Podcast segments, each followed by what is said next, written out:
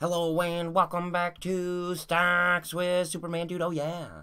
Uh, welcome back to the 100 series, going through the top 100 most popular stocks, breaking them down, giving them a, a grade from 0 to 10 based on 9 key variables, going in alphabetical order. We are on stock number 92.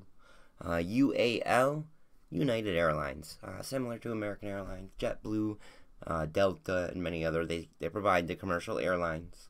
Uh, so we don't need to dwell too much into what they do, but let's take a look into the earnings growth um, and see what we have here. Current quarter down 167%. Next quarter up 66%. That's good to see. Current year down or up 63%. Next year up 129%. Overall, not too shabby, but not too great either. Uh, we want to take a look at the analyst price target here. Current stock price 54, price target 50.79. That's negative to see. Let's take a look at the PE ratio if there is one. Didn't expect it. We've got negative $25 earnings per share. That's not great to see.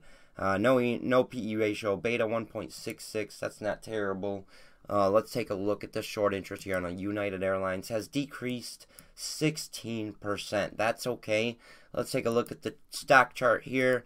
Uh, backing up taking a look from February, the start of the coronavirus brought it down from 90 bucks a share all the way down to 17 bucks a share. Has since recovered, but is at the top end of its recovery. It looks like could be coming back down to 44 bucks a share. I do want to take a closer look. Yeah, it's quite high. Uh, I'm going to give this one on a 0 to 10, considering the numbers, and we always need the airliners as well. I'm going to give this a 5 out of 10. Uh, what do you think? Let me know in the comments. Thank you so much for watching. I appreciate it. Uh, leave a like and subscribe. And join us on our next one. Uh, we're almost to number 100. We're at 93 Uber. And we'll see you there.